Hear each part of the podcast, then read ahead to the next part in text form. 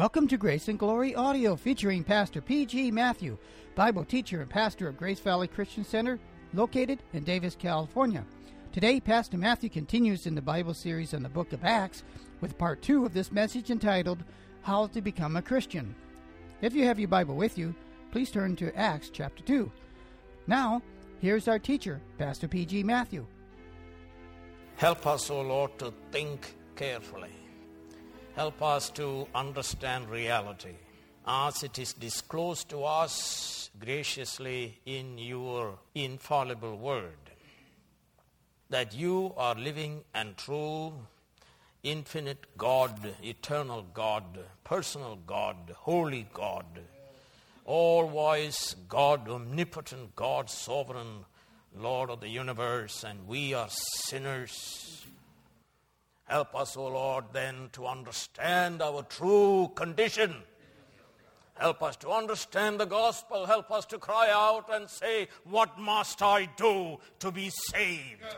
So speak to us, O God, your people here. Your holy word, powerful word, enlightening word, word that gives us peace and comfort for we pray in Jesus' name. Amen. Acts chapter 2, verse 38 and 39, Peter replied, Repent and be baptized, every one of you, in the name of Jesus Christ for the forgiveness of your sins, and you will receive the gift of the Holy Spirit. Recently, I read an article in the Wall Street Journal by Digby Anderson, who is the director of the London based think tank called Social Affairs Unit. He is also co editor of a book called Faking It The Sentimentalization of Modern Society. This man analyzes the Western culture especially and sees the society in which we live as sentimental society. And he says in the article that sentimentality is not just feeling, it is false feeling feelings without commitment, feelings displayed for show. In government, that becomes gesture politics.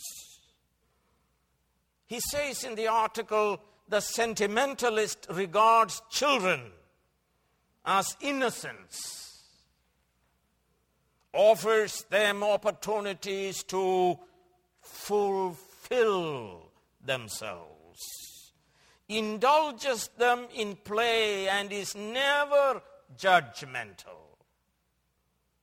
Again, sentimentality runs away from reality. The reality of children's nature, which has a capacity for evil and needs judgment and discipline. In the article, he says in modern society, even religion is frantic to adjust reality to appearance and indulgence. In this case, it must adjust the ultimate reality, God, to a human image we feel comfortable with. He is not to be judgmental or set moral standards that are inconvenient for us.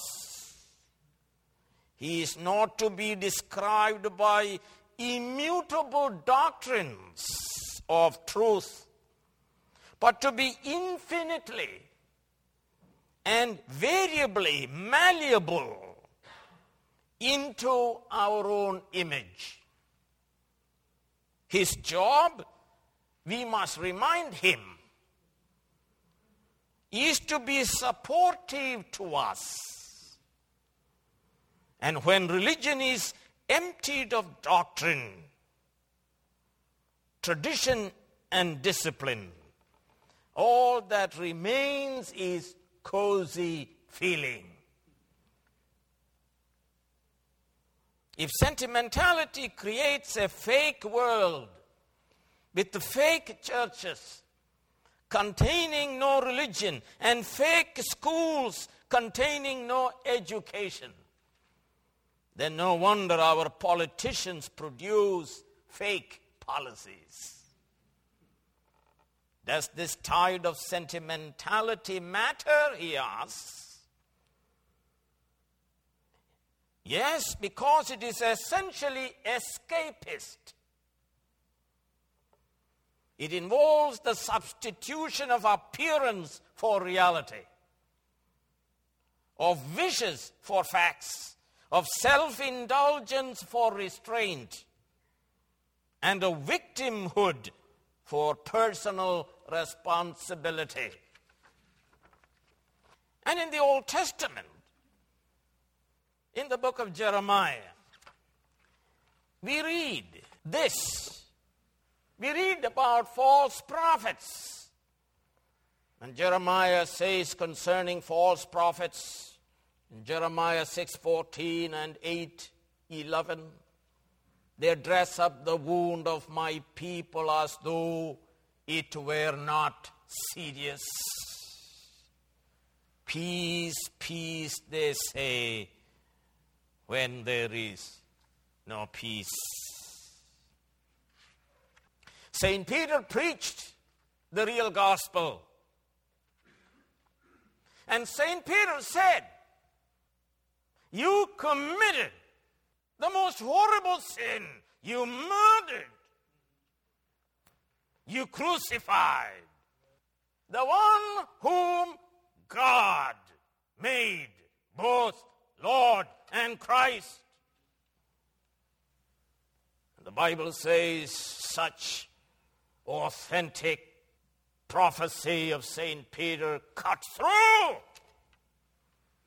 the hearts of people and they cried out, what must we do? May God help us to declare not fake gospel, not false prophecies. Help us to declare the truth. Help us to bring people to reality. Help us to deliver them from their delusion of sentimentality cozy feeling, their escapism,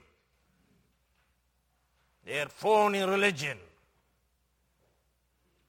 Let us preach the gospel and may God's Holy Spirit cause the sword of the Spirit to cut through human hearts that they feel the pain and weight of guilt and sin, and they cry out and say, What must we do? And then we tell them the real solution.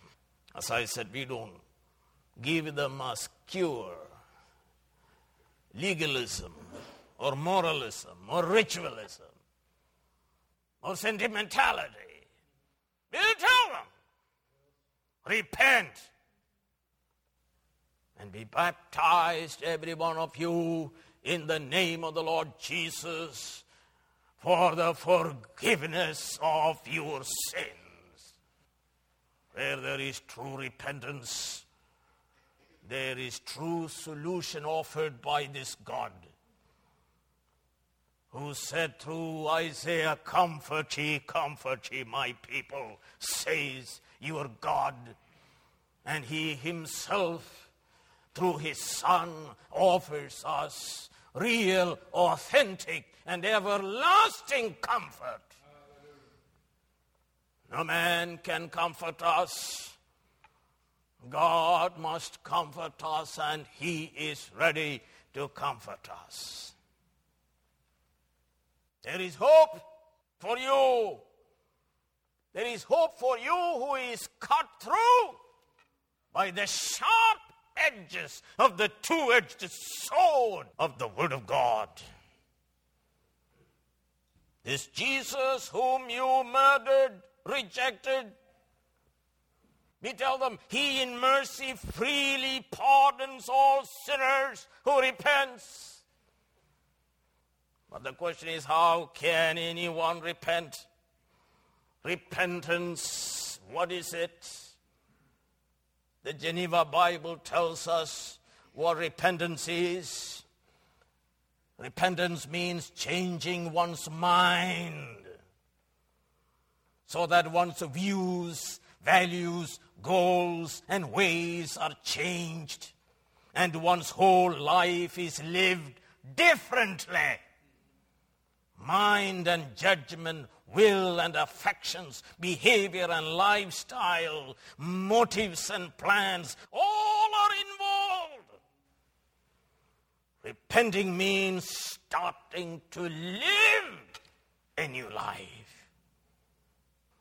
Westminster Confession speaks this way that in repenting a sinner out of the sight and sense not only of the anger, but also the filthiness and odiousness of his sins, as contrary to the holy nature and righteous law of God, and upon the apprehension of his mercy in Christ, to such as are penitent, so grieves for and hates his sins as to turn from them all unto God, purposing and endeavoring to walk with him in all the ways of his commandments. Son, if you dishonored your mother, when you repent, you will honor your mother. Son, if you disobeyed your mother, when you repent, you will obey your mother. That's repentance. I don't believe in fake baptism, fake repentance, fake faith. It is time that we ask ourselves what is repentance? Feelings of remorse, self reproach, and sorrow for sin generated by fear of punishment without any wish or resolve to forsake sinning should not be confused with repentance. Study the life of David as expressed in Psalm 51 and study the life of the prodigal son as expressed in Luke 15, then you will understand what repentance is. The one who truly repented has forsaken his sins and is thinking God's thoughts, willing God's will, doing God's purposes with earnestness and great delight and zeal and joy. That's repentance change of mind and emotion and will. To think God's thoughts, feel the way God feels, will the way of God. But the question is, my mind is blinded.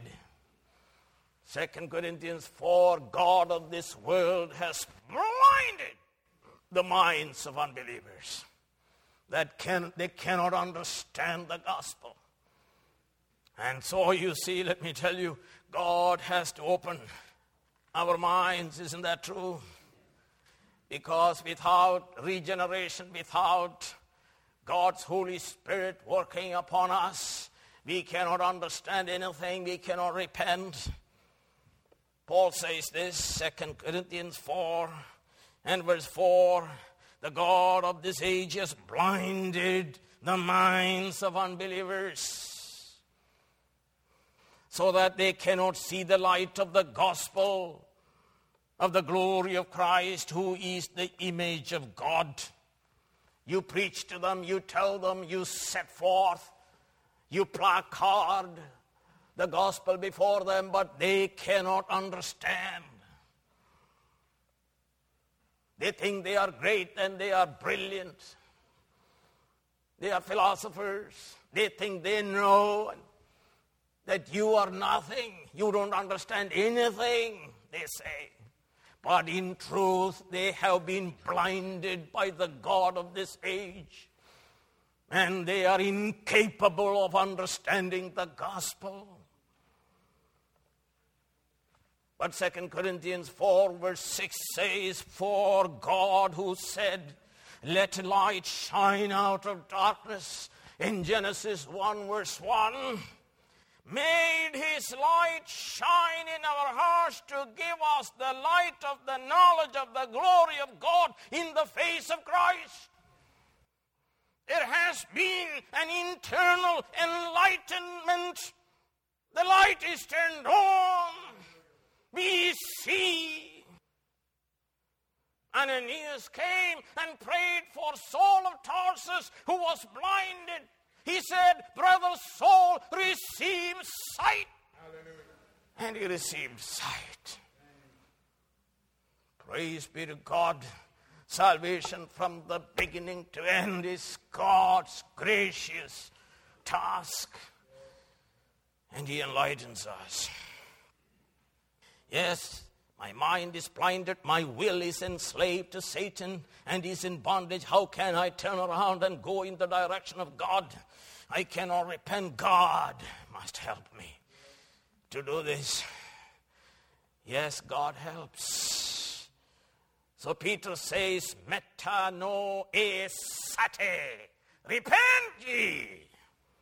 In the aorist tense, it means repent speedily, repent completely. Let there be complete and immediate renunciation of sin. Satan, the world, and do so with godly sorrow. Get out quickly from Sodom as the angels demanded of Lot. Do not linger any longer. You are in serious danger. Repent. John the Baptist demanded repentance. Jesus Christ demanded repentance. Peter demands repentance here.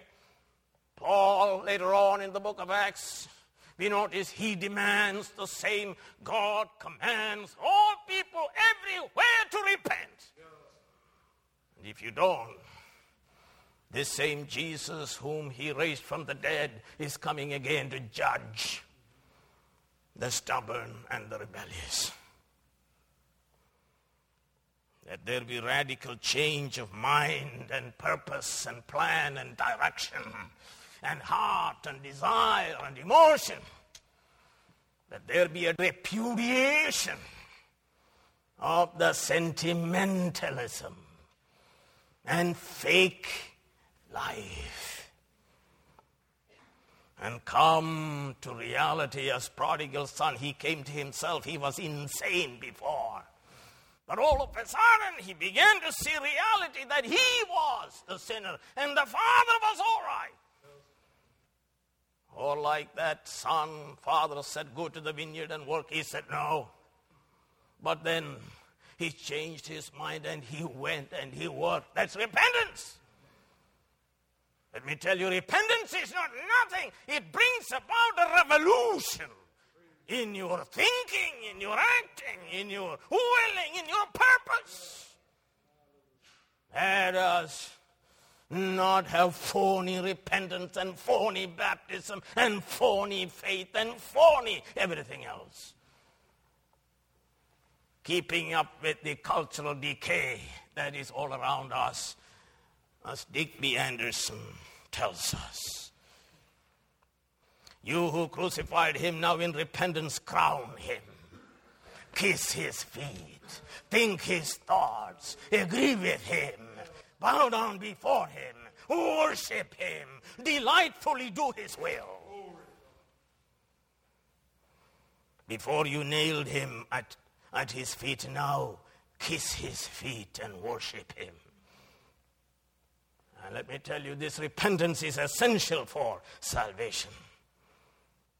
Jesus required his apostles to go about to preach repentance and forgiveness of sins in his name. And let me tell you, there is no forgiveness of sins without repentance. I heard a great evangelist saying that he forgives so and so. Well, did so and so say to you that he sinned? And did he repent? No, no, no, no, no. Then what right you have to go around offering forgiveness? Now, let me tell you, no man receives forgiveness of sins without authentic repentance. Repentance is a gift from God. And you read in Acts chapter 5, 31, Acts 11, verse 18, 2 Timothy chapter 2, and you read it and you find it is a gift from God. Yes, regeneration is a gift. Isn't that true? And faith and repentance are themselves fruits of regeneration. That is the biblical reformed faith. It's a gift. And let me tell you, if you have been regenerated, then there will be repentance and there will be authentic faith. And when you are granted this amazing supernatural gift of repentance, you will turn from idols to serve the true and living God and you will turn from sin to godliness and righteousness. You will turn from serving Satan to serving the Savior. You will turn from the world and its hideous philosophies to the kingdom of God, where is righteousness, peace, and joy in the Holy Spirit. And you will turn from darkness and you will come into the marvelous light of the gospel. And you will do so immediately, completely we will hate sin and we forsake sin. And may God help us not to embrace anything that is fake. May God help us to receive that which is authentic and real. Because it is appointed for man once to die, and then comes the judgment. The fakeism of the world shall never assist us on that day like the prodigal son, will get up and get out of the far country and go home to the Father. In Acts chapter 2 and verse 20, we are told, let's turn to it and let's see what St. Paul says in terms of repentance. Acts 26 and verse 20. And here he tells us first to those in Damascus and then to those in Jerusalem, and in all Judea and to the Gentiles. I preached that they, Jews and Gentiles, big and small, that they should repent and turn to God and prove their repentance by their deeds. And Luke tells us in the Gospel of Luke, chapter 3, and the people came for baptism. And he said, Oh, this is all right, but you must produce fruit of repentance. And the people asked, What should we do? And he said, If you have two tunics, then you give one to those who need it. In other words, fruit of repentance is love and concern for the community and for the poor. The tax collectors came, what should we do? The Tax collector agrees with, to Rome on a contract that you will deliver such money for a particular city. But then, of course, he is free to charge more than the tax obligation he agreed to pay to Rome. So he charges more and more and more. And he said, Don't do that. Be righteous, in other words. Charge what is reasonable. Soldiers came, what should we do? He said, Don't shake people down. Be satisfied with your salary. Righteousness, in other words, is the fruit of repentance. And when we say we repented and we will not bring forth fruit of repentance, let us understand it was fake, it was inauthentic, it had nothing to do with the Holy Spirit of God. Son, I want you to know that. Daughter, I want you to know that. Husband, I want you to know that. Wife, I want you to know that. When there is real repentance, there will be fruit. And the fruit is doing that which is righteous. Repentance is necessary for a person to become Christian. More than that, he needs to have faith. Faith. Now let's turn to Acts chapter 2 and let's find out this. Verse 41 Those who accepted his message, those who accepted his message, those who received and welcomed the message. That's speaking about faith. And faith has three aspects there is knowledge of the gospel. Faith is not blind something, it is not leap in the dark. It is faith based on the gospel. So, faith first has knowledge. You must preach the gospel. And faith, the second element of faith is agreement. You agree with what is preached. That you agree that Jesus Christ is God and Savior and Lord, sovereign Lord of the universe. He is the judge. You must agree with that. You must agree that you have sinned against Him. You must agree with that. Assensus, agreement. There is knowledge and there is agreement. But let me tell you, it's not yet faith. Faith finally has the third and the most vital step, which makes it saving faith. And what is that? It is an entrustment of your entire self to Jesus Christ. It is commitment to Christ. My whole self I give to Christ. From this day forward, I become his disciple. I follow him. And without that, it is called dead faith by James. And let us be very clear about it. If we are not trusting in Jesus and bringing forth fruit of our faith, faith without works is what? Let's call that, that's dead faith. You agreed with uh, the gospel and we baptized you and all that, but that doesn't make you an authentic Christian. The only way I know, or anybody knows that you are a Christian, is what you have entrusted yourself to Christ. Fides est fiducia. You trusted in Him now and forever. And you are zealous to do the will of Him whom you trusted. Where there is repentance, genuine repentance, there is genuine faith. I said repentance is laying down sin, faith is laying hold of Christ. The mother of all doctrine is union with Christ. I'm the vine, you are the branches vitally related to Christ now and forever. Repentance is laying down sin, and faith is laying hold of Christ. It is trust in Jesus Christ based on the knowledge of the gospel. And we do not generate within us this faith. It is also a free gift of God. My hope is built on nothing else but Jesus Christ and his righteousness. For it is by grace you've been saved through faith, and this not from yourselves, for it is the gift of God. For it has been granted to you on behalf of Christ, not only to believe on him, but let's understand it is granted as a gift for you to believe on him. But not only to believe, but to suffer also. But Philippians 1 verse 29 also tells us what? It is gift.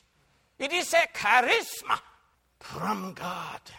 This saving faith, in other words. Repentance and faith are two wings by which a believer flies to the heavenlies, away from the world while they live in the world. Isn't that interesting? So we read in Acts chapter 2 and verse 41, if you look at it, those who received his word, welcomed his word, were baptized. Receiving the word involves faith in the gospel, faith in Jesus of Nazareth, who is Lord and Christ. This faith in Christ is vital relationship with Christ, vital. It is commitment to Christ. The Philippian jailer cried out in the middle of the night, What must I do to be saved? And listen to the answer of St. Paul Believe on the Lord Jesus Christ, and you shall be saved. Trust in Him, rest in Him, depend on Him, lean on to Him now and forever, and in the hour of your death.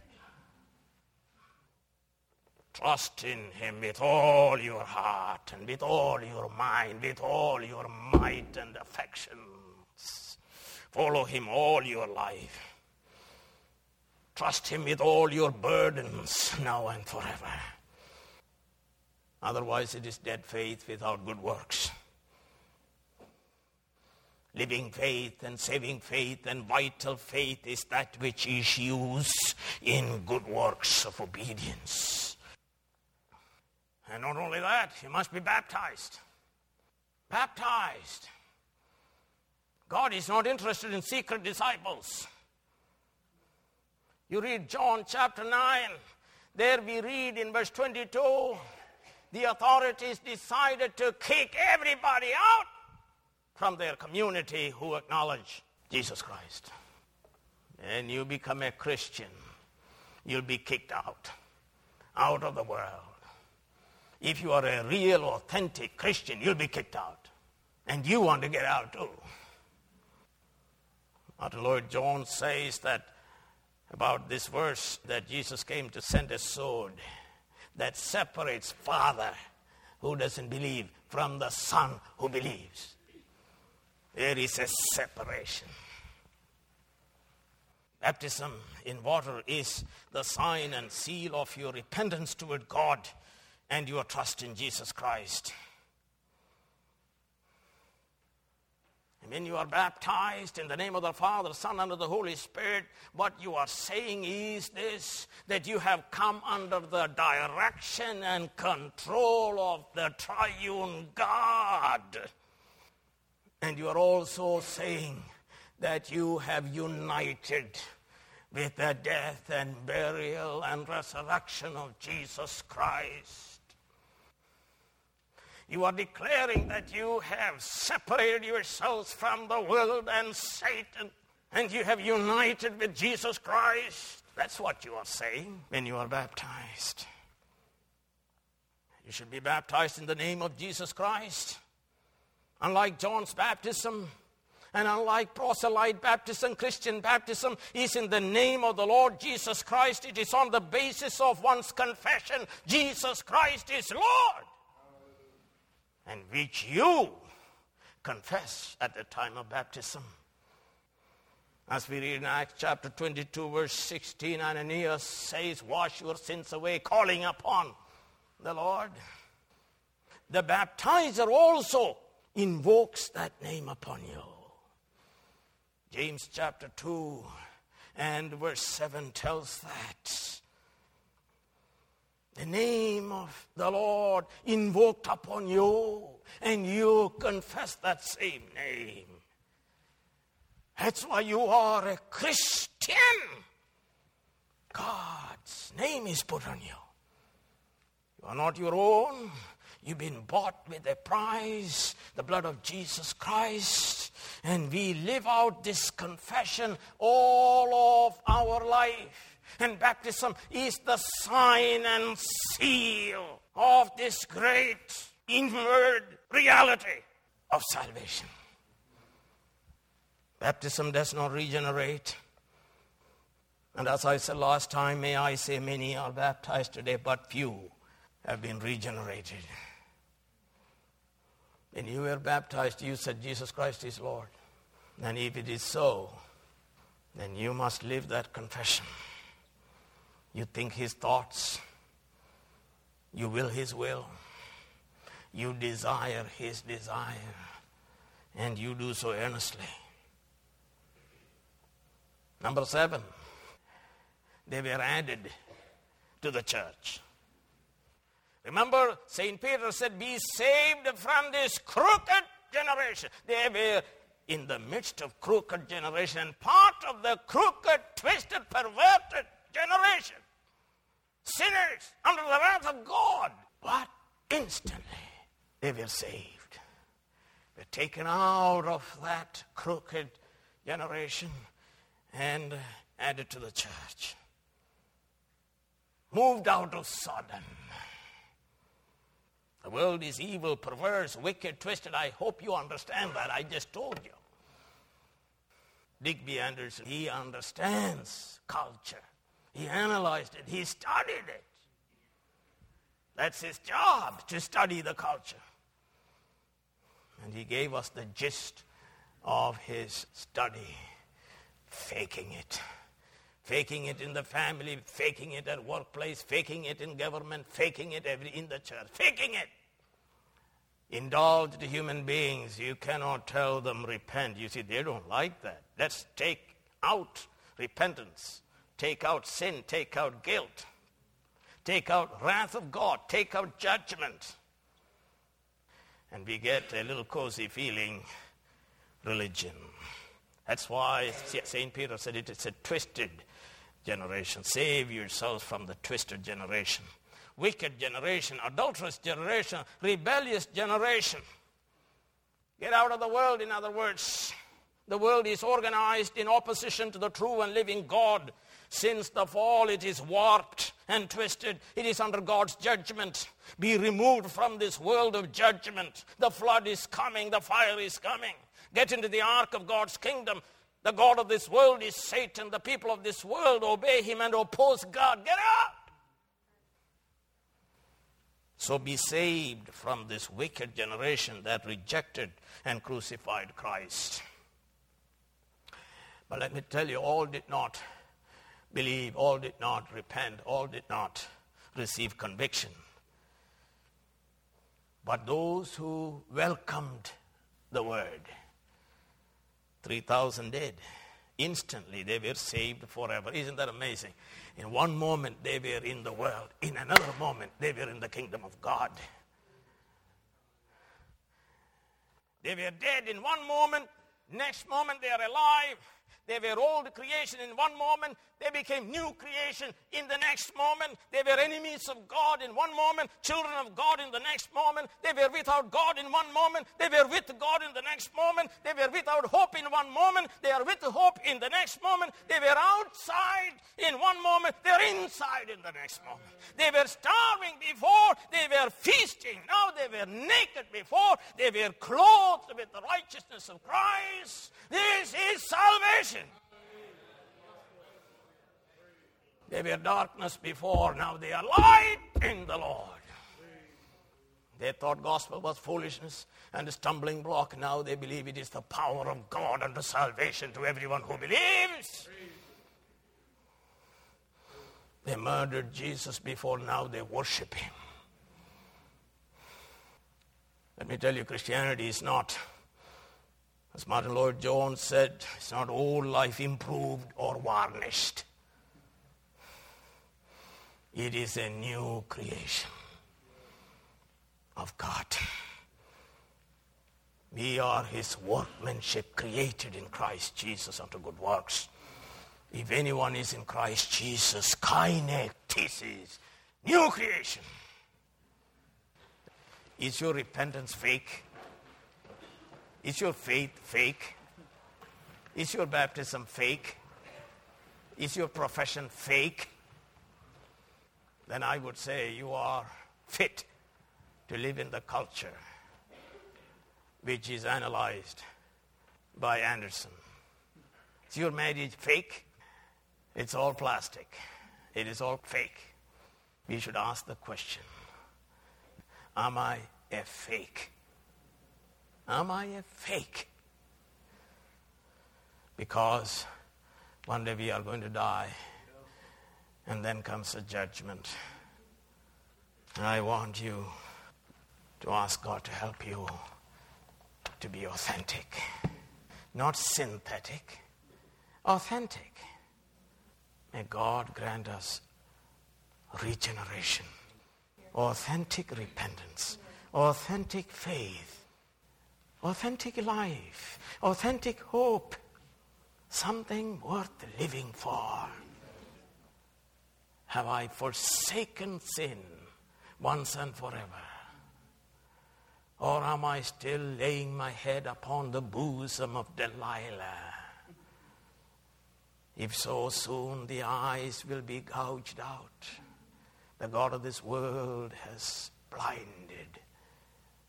Ask God. Ask God to help you to see the gospel clearly. Ask God to give you a knowledge of the gospel, the pearl of great price.